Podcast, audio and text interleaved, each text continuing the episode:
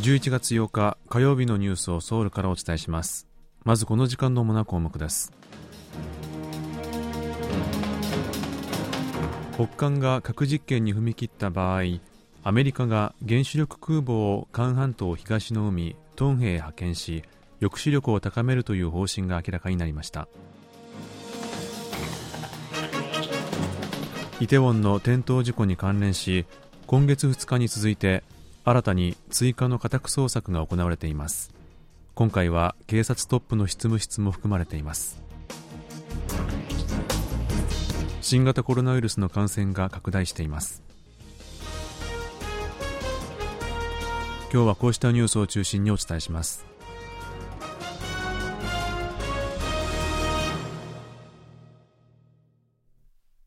北韓が7回目の核実験に踏み切った場合アメリカが原子力空母を韓半島東の海トンヘへ派遣し韓国軍や日本の自衛隊と連携して抑止力を高める方針を固めたと共同通信が報じました。共同通信が8日伝えたところによりますと年内に北韓が核実験を行う可能性が高いとされている中バイデン政権は韓半島の非核化や北韓との対話に取り組む方針は維持しながらも北韓が核実験などを行った場合圧力を強化せざるを得ないと判断したとのことです。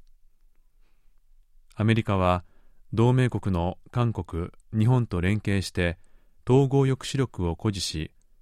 北韓のさらなる軍事挑発を防ぐ方針を固めたとみられます。具体的にはアメリカがトンヘに派遣する原子力空母にアクイリのインド太平洋軍司令官と韓国軍自衛隊の幹部が共に乗船し北韓に対して韓日米3カ国による牽制を強調する方策を検討中だということです。また消息筋によりますと北韓が核実験を行った場合国連安全保障理事会に追加の制裁決議案を提出し原油と石油製品の北韓向け輸出の制限や北韓傘下のハッカー集団を制裁対象に指定するなどの措置を取る方針だということです。さらに韓日米3カ国独自に制裁を科す準備も進めているとのことです。北韓はロシアと兵器の取引を行ったことはなくその計画もないという立場を改めて主張しました。北韓の朝鮮中央通信は8日北韓国防省は軍事大会事業局副局長の談話を発表しロシアと兵器の取引をした事実はなく今後もそのような計画はないと明らかにしたと報じました。さらに談話はアメリカが北韓とロシアとの間で兵器の取引が行われたと主張し根拠のない言いがかりで世論操作を行っていると批判しました。アメリカの情報当局は今年9月ロシアがウクライナ侵攻のために北韓から砲弾やロケット数百万発を購入しようとしていると明らかにしました。これを受けて北韓は国防省装備総局副局長の名義で談話を発表しアメリカの主張を否定しました。その後アメリカの NSC 国家安全保障会議のカービー戦略広報調整官は今月2日北韓がロシアに大量の砲弾を供与しているという情報があると再び主張していました。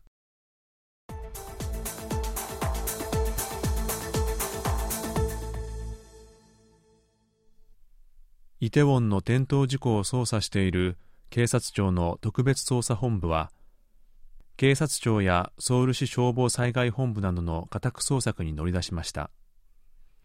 対象には警察庁やソウル警察庁の庁長室も含まれていて警察上層部に対する捜査が本格化する見通しです。特別捜査本部は8日午前イテウォン転倒事故と関連し55カ所に対する家宅捜索を開始しました。特別捜査本部は2日に事故後初めての家宅捜索を行っています。今回の家宅捜索には警察庁とソウル警察庁トップの執務室が含まれていて事故当時の報告の遅れなどと関連して正確な報告時刻など事実関係を把握しようとする狙いがあるものとみられます。一方イテウォンを管轄するヨンサン警察署でも署長室や情報警備課長室など7カ所に対して家宅捜索が行われています。イ・イムジェ前ヨンサン警察署長が事故当時現場に到着した時刻について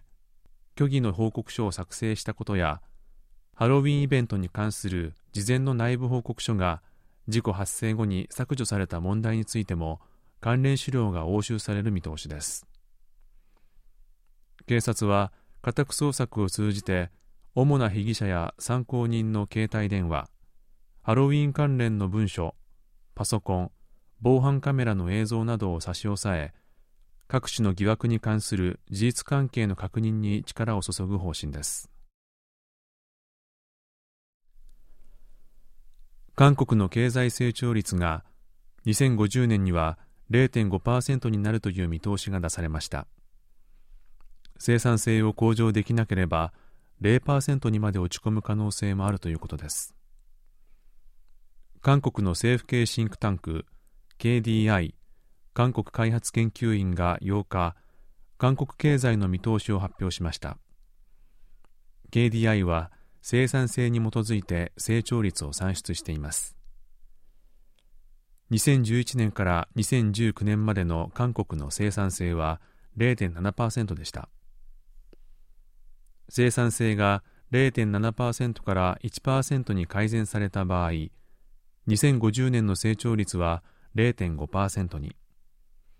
生産性が1.3%まで上がれば成長率は1%逆に生産率が0.7%で横ばいだった場合成長率の見通しは0%にまで落ち込むと予想されています。KDI は自由化や規制緩和など韓国経済の活力を高めるための構造改革を通じて生産性を高めるべきだと主張しています。KDI はまた短期的な景気浮揚策で潜在成長率を大きく上回る目標を追求するのは控えるべきだとしてマクロ政策の基調設定にも長期経済成長率の下落傾向を反映させるよう呼びかけています。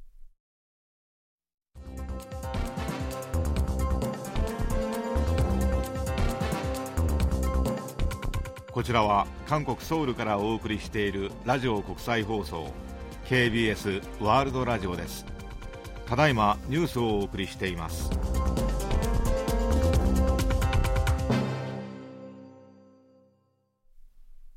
ユン・ソンニョル大統領は新しい大統領官邸への入居を終え8日は官邸からの初出勤となりました。ユン大統領夫妻は昨日就任前から住んでいたソチョドンの自宅からヨンさんの大統領室から近いハンナムドンの官邸に引っ越しました。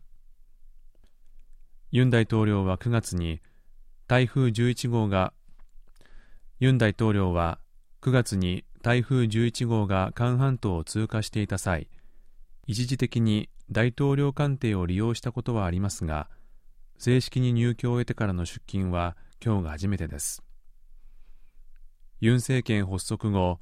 大統領府青瓦台の大統領執務室をヨンさんの国防部庁舎へ移転し青瓦台を一般公開したことに合わせて青瓦台にあった官邸も移転されることになりもともと外交部長官の交換だった建物が大統領官邸として使われることになりました。改修工事は7月に終わっていたものの警備やセキュリティ施設の補強のため入居時期が予定よりも遅れたということです。ユン大統領が大統領官邸に入居したことにより執務室への移動時間がおよそ5分に短縮されたほか移動の際にハンガンを渡らないため交通の流れに及ぼす影響も小さくなるものとみられます。8日に発表された新型コロナウイルスの新たな感染者は6万人を上回り